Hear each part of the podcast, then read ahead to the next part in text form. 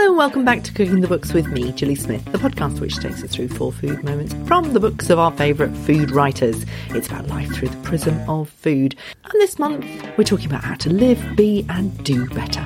And I'm with Gemma Ogston to talk about how to get well enough to be your best self. You know, when you're feeling unwell or depressed, it does make you feel better. And often that's the first thing that goes, I think, when you're feeling low or unwell. You haven't got the energy, you don't feel like you're worth it. You know, there's lots of reasons, but getting up, and even if it is only a simple bowl of pasta, you know, that means you've done something for yourself that day. Her second book, The Healing Cookbook, has catapulted her onto Saturday Kitchen and this morning with its immunity boosting shots and medicinal mushrooms to help us recover, replenish, stay well, and supercharge our everyday lives.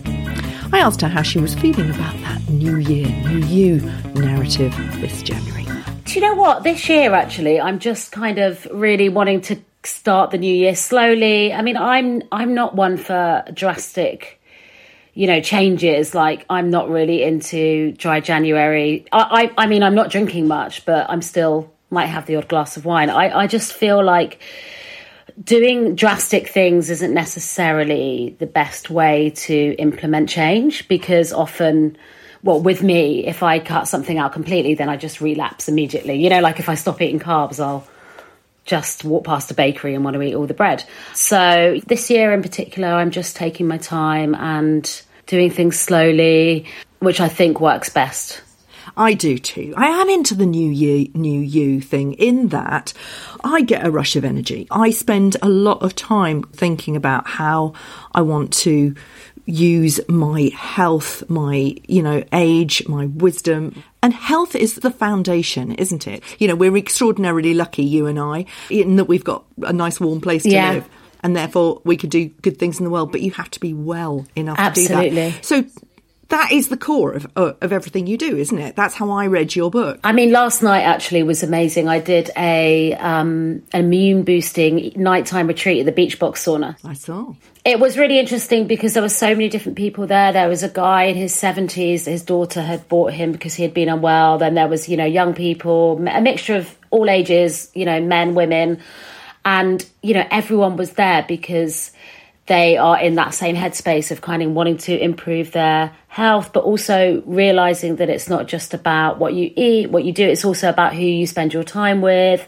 You know, community, that community vibe is so important as well. I think it's like holistically, it's everything, isn't it?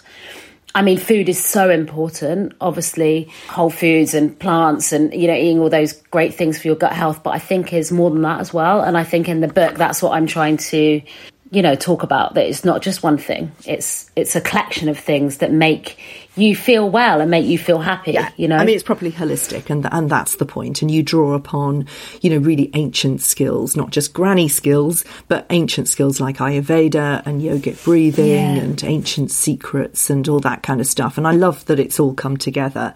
Um, did you make the immunity shot I today? did. I did. Oh, which one did you I make? did the apple cider vinegar and the uh, with the. I used honey instead of maple syrup because I've run out of maple syrup. Yeah, but that's all. but honey's great. Yeah, absolutely, Yeah. organic honey.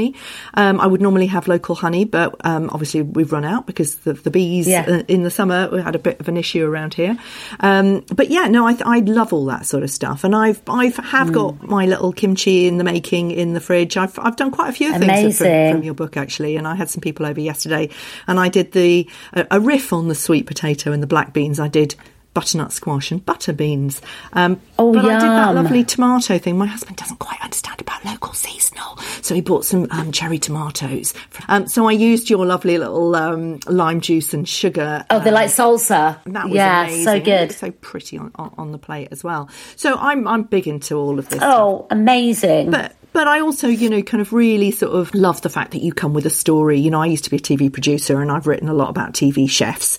And I had I been a producer now, I would have absolutely gone, get her in. She looks cool. She's got the tattoos. She's got the granny skill meets the kind of the new wave. But the the thing I love about you is that you do come from a place of resilience through illness. You had anorexia yeah. Tell us a little bit about that journey, how you came to health through ill health.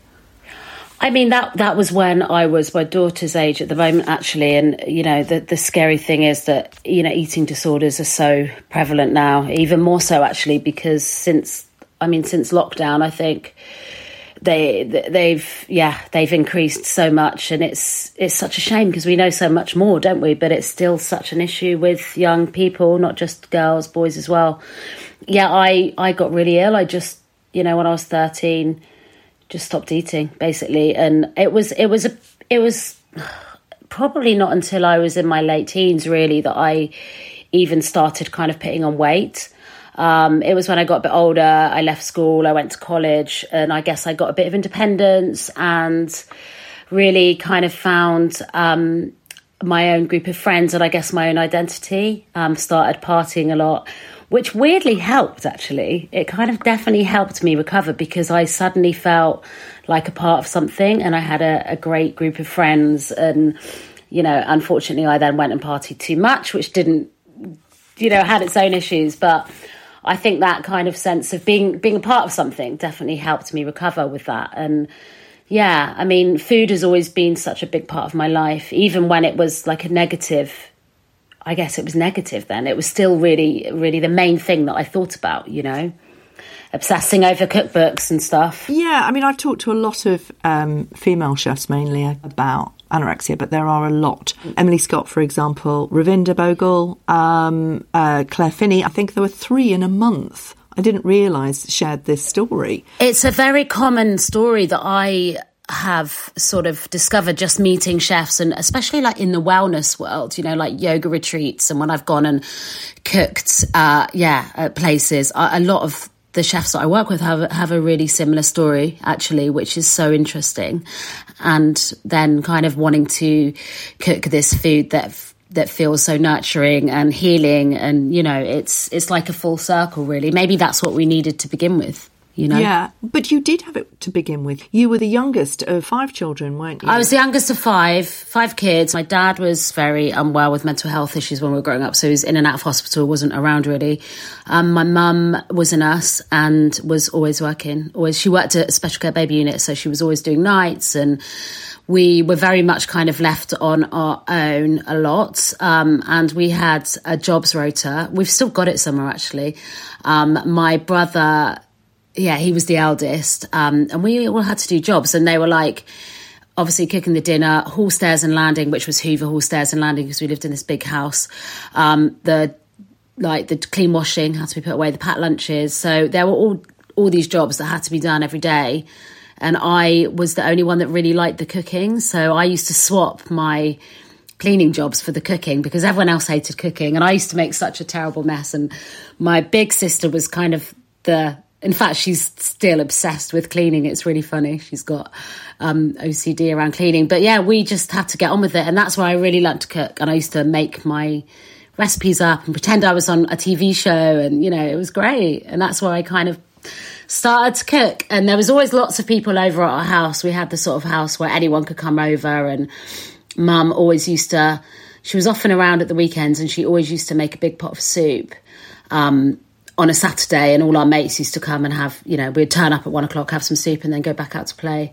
So I am very grateful for those lessons that I learned actually at a young age. But it's very interesting because there are two things that kind of jump out at me there. There's there's resilient skills. There is making good out of a difficult situation, but there's also control. You know, you're controlling a situation uh, that is is hard around mm. food, and anorexia is very much about control. It's not really about losing weight, is it? It never is. No. It's always about controlling a situation. Absolutely. And and very often the people who I've talked to are able to control the disease through controlling what they're cooking by really going deep into the yeah. cooking. You went deep into healing rather than food itself. You know, when you went to Barcelona, you you you were working with DJs who were ill because they were traveling so much, they partying. were partying so much, they were eating the rubbish food, and and you went in and you controlled that situation and made a business out of it by healing. There's a difference, isn't there? Yeah. What's that for you? Uh, what, what's the controlling element for you? I just, I mean, I'm I'm such a sort of feeder. Like I, I love looking after people. You know, I I was worked as a counsellor before going to Barcelona. I was an addiction counselor.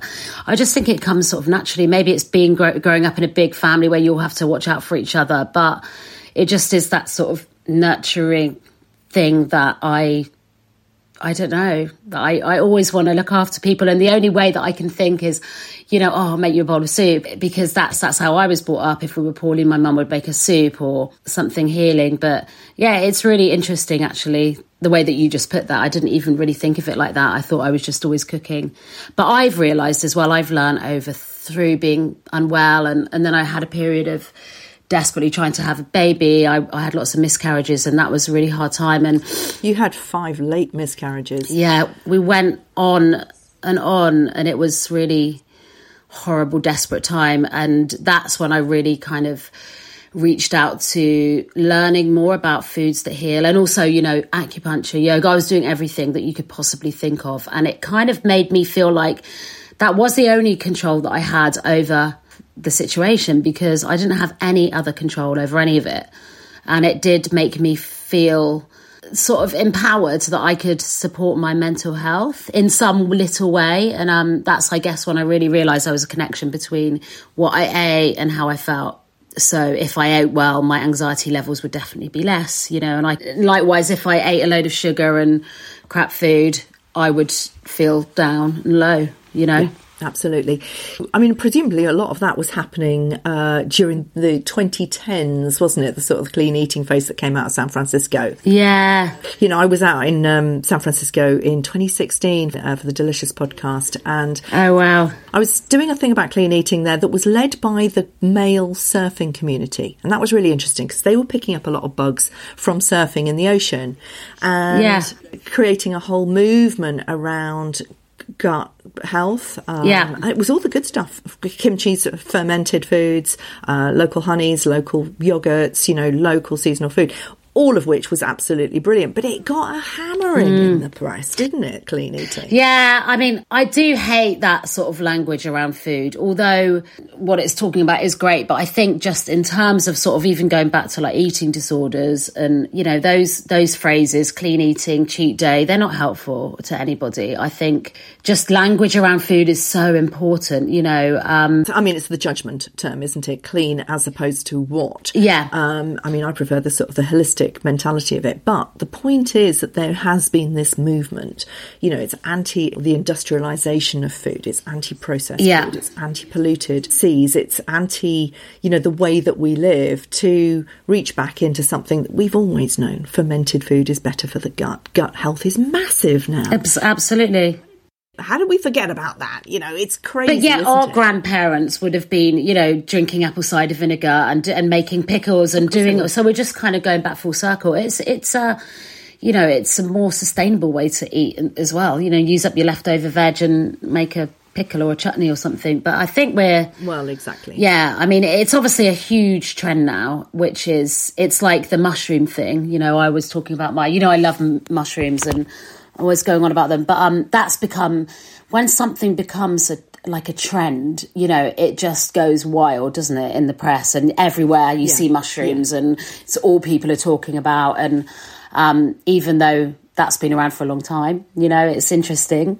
Well, it is, and I wanted to ask you particularly the two sort of takeouts, the new things, if you like, um, for the the kind of the wider community uh, from your book are the medicinal mushrooms and yeah. the seaweed.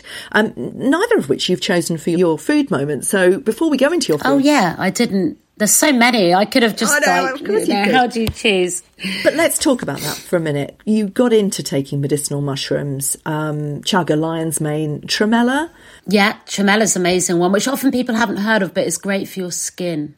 And and it's it's an ingredient that you'll find if anyone takes like plant based collagen um, you'll see it in that because it's so good for skin and hair. It's great for kind of that giving you that like skin glow back. It's great. I my daughter takes actually. She's teenager when she gets, you know, hormonal spots, and it's really she has it. She'll have it every day in a smoothie.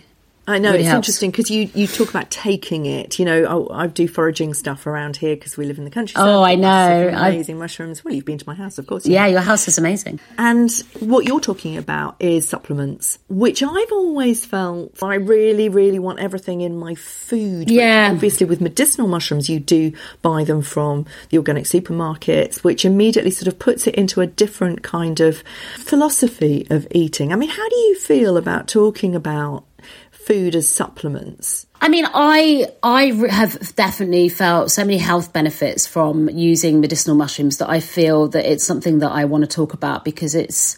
I mean, I first came across chaga, which is a, a mushroom that kind of it looks like a bit of bark. Really, it's you know it's and you make it into a broth. Um, about six years ago, when I was in Ibiza working with an amazing plant based chef who is still a friend of mine, and she introduced me to medicinal mushrooms. So I started playing around with chaga, and then um, you know, I'd make a broth, but you have to boil it for like five hours. Um, you know, so it's kind of time consuming. But obviously, you can get the chaga in powder form or tincture form, and it's just so good. I mean, I'm I'm just not as unwell. I'm unwell a lot less than I used to be. I mean, I, I can't say it's because of the chaga. I'm not making health claims, but from my experience and from my, you know, that's all I can really put my finger on, really. And then I, you know, obviously started finding out more about medicinal mushrooms. But I do think it's not something that I would take all the time. Like at the moment, we're going, everyone is unwell, aren't they? Like there's so much flu and viruses going around. So normally I would take chaga daily, like at this time of year, and I'll give it to my kids. But I wouldn't take it daily all all year round. Um, lion's mane obviously is there's lots of research now saying that it helps cognitive, you know, health. So around dementia, Parkinson's, ADHD. You know, there's there's there's there's research out showing that it actually does improve your brain health. So yeah, I, I well, when I wrote my book, I took lion's mane every day because it really does help with. I mean, whether whether it's the placebo effect or it's actually working, I don't know, but it definitely feels like it's working for me. Um, so I don't take all of the mushrooms every day. I might just dip into them. Reishi is an amazing um, mushroom, helps calm your nervous system. It helps with sleep. So if I'm struggling with sleep, I'll just take that. You know, so I I kind of pick and choose really, like I would with any supplement. You know, taking vitamin D in the winter is good. We know that. You know, there's there's when you live in in our country and there's not that much sunshine, you know, you, you, you need to take that. It will help. So it's, I'll just, yeah, I dip in and out of supplements, but I do, I do take them. I do take omegas, you Yeah. know, and they, they definitely help. And seaweed? Do you take it as a supplement or do you go down to the beach? I well, I just get like I'll get Cornish seaweed. Um, I'll buy different types of seaweed, but I put seaweed in soups and stocks. You know, um, for flavour as well. You know, I made a soup last night, uh, like a uh, I call it my flu buster soup, and I made the veggie stock, and I just put a load of seaweed in it. So then you're getting the nutrients from the seaweed. Um, not necessarily for the taste, just for the goodness. Um, and I'll put a little bit of seaweed in, yeah, in a stew or something, just to kind of add add goodness where Yeah. I can and and hide it from my children. And I suppose that's the key. I mean, you know, mothers have always been hiding vegetables and good things in soups and casseroles for their kids, haven't they? Um, Yeah, absolutely. It is about knowing what to put in so that you get that fantastic boost and just doing it all the time. So Yeah. it's not faddy, it's not a January thing, it's an always thing, and it's about rethinking the way that you actually feed people. Yeah, and sea moss, which is an algae, which is really popular. I talk about it in my book. is amazing for your gut health. It's um, it's from like the Caribbean, and then they they bring it over here and they make it into a gel, and it's becoming really popular. And it's so good for your gut health, so good for your skin. So it's definitely worth looking into. Yeah. Let's talk about some of your food moments. You, you start with the roasted cauli tacos. Yeah. You know, I love what reading cookbooks. They are such a fantastic snapshot of the way that we live. So Mexican tacos and Korean slaw in, with cauliflower. Yeah. Sounds like a bit of a mishmash, really, doesn't it, when you say it like that?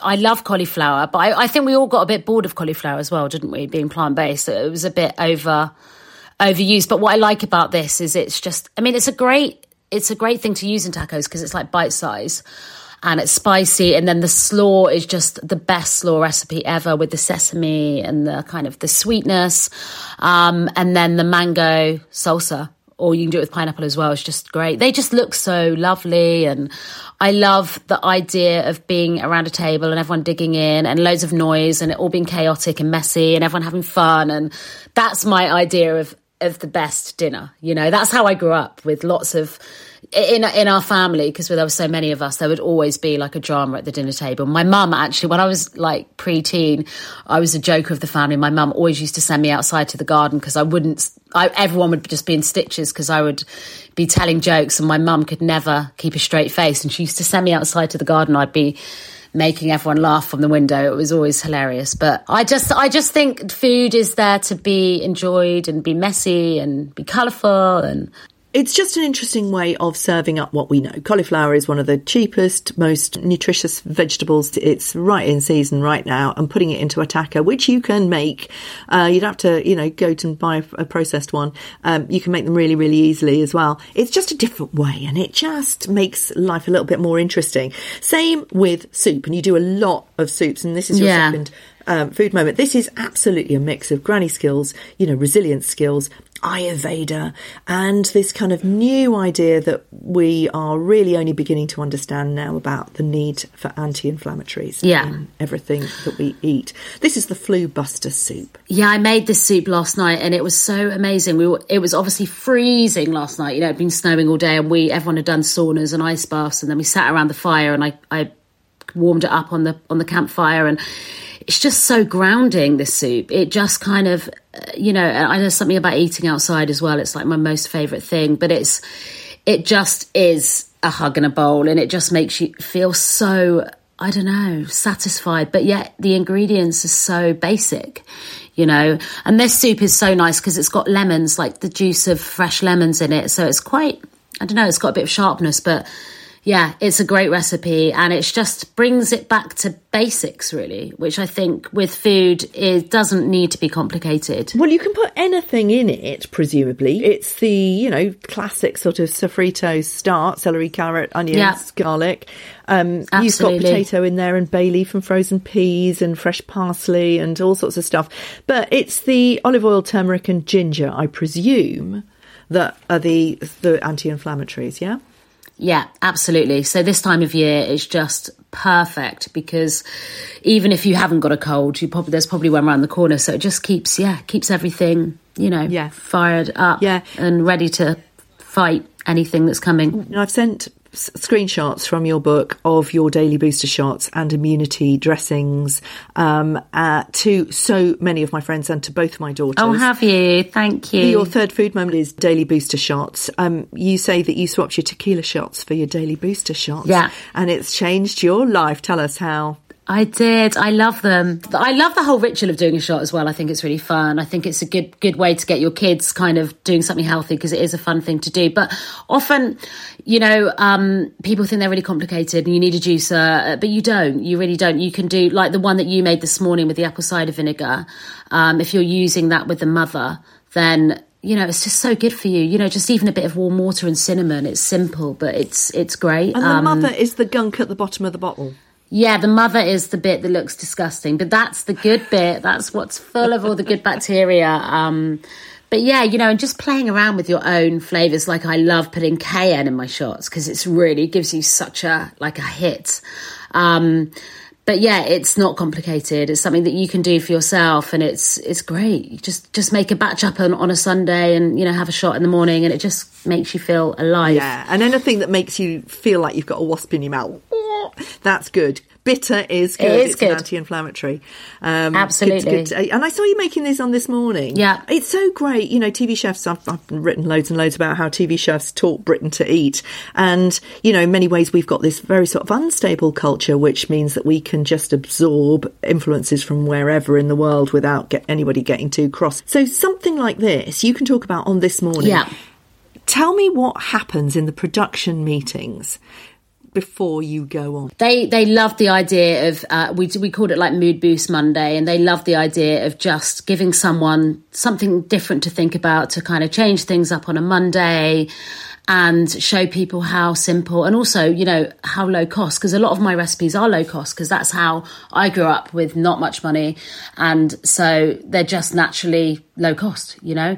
Um, so I think kind of spreading but, the message. But Gem, they're, that, they're only low cost if you get your pantry sorted. Yeah. And, you know, it's really important you've put it in the front of your book what you need to do. And there is an outlay. Yeah. You know, I think that, you know, I have these conversations all the time.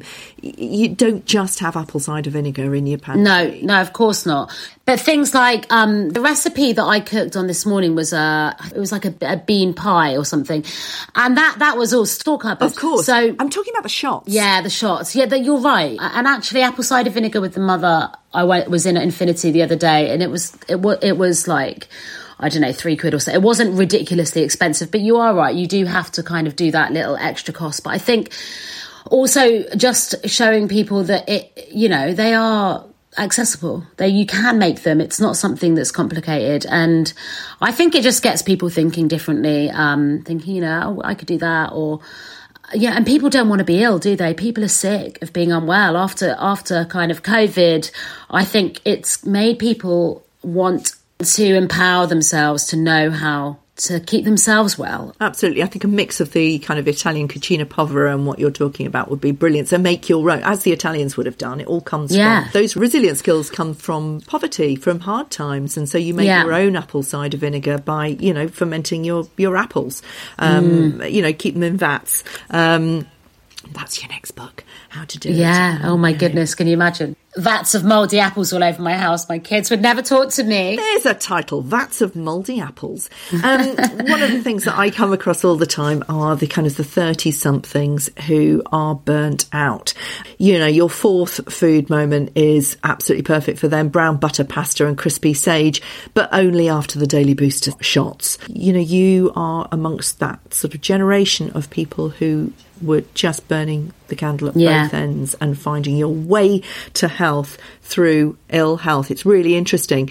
Tell me about the comfort food in that relationship with healing yourself. I mean, oh, this dish, this this just so simple pasta, a little bit of butter, and um, you know, crispy sage. It's just my ultimate. It's so simple, and I really go for those simple comfort dishes, recipes when I've when I'm feeling sad or I'm feeling tired. But what a because you haven't got the energy to kind of think of making something dramatic, but it just kind of brings you back to like or brings me back to childhood, brings me back to teens actually. That that kind of making just a bowl of pasta because you can't be bothered to make anything else. But, you know, when you're feeling unwell or depressed, it does make you feel better. And often people, that's the first thing that goes, I think, when you're feeling low or unwell. You just don't want it. You can't be bothered. Not you can't be bothered to cook. You don't feel, you haven't got the energy. You haven't got the, you don't feel like you're worth it. You know, there's lots of reasons, but, but, but kind of getting up and even if it is only a simple bowl of pasta, you know, that means you've done something for yourself that day. I make this a lot when we're abroad because, you know, obviously if you're abroad and, you know, just the olive oil and the sage, it just tastes so much better.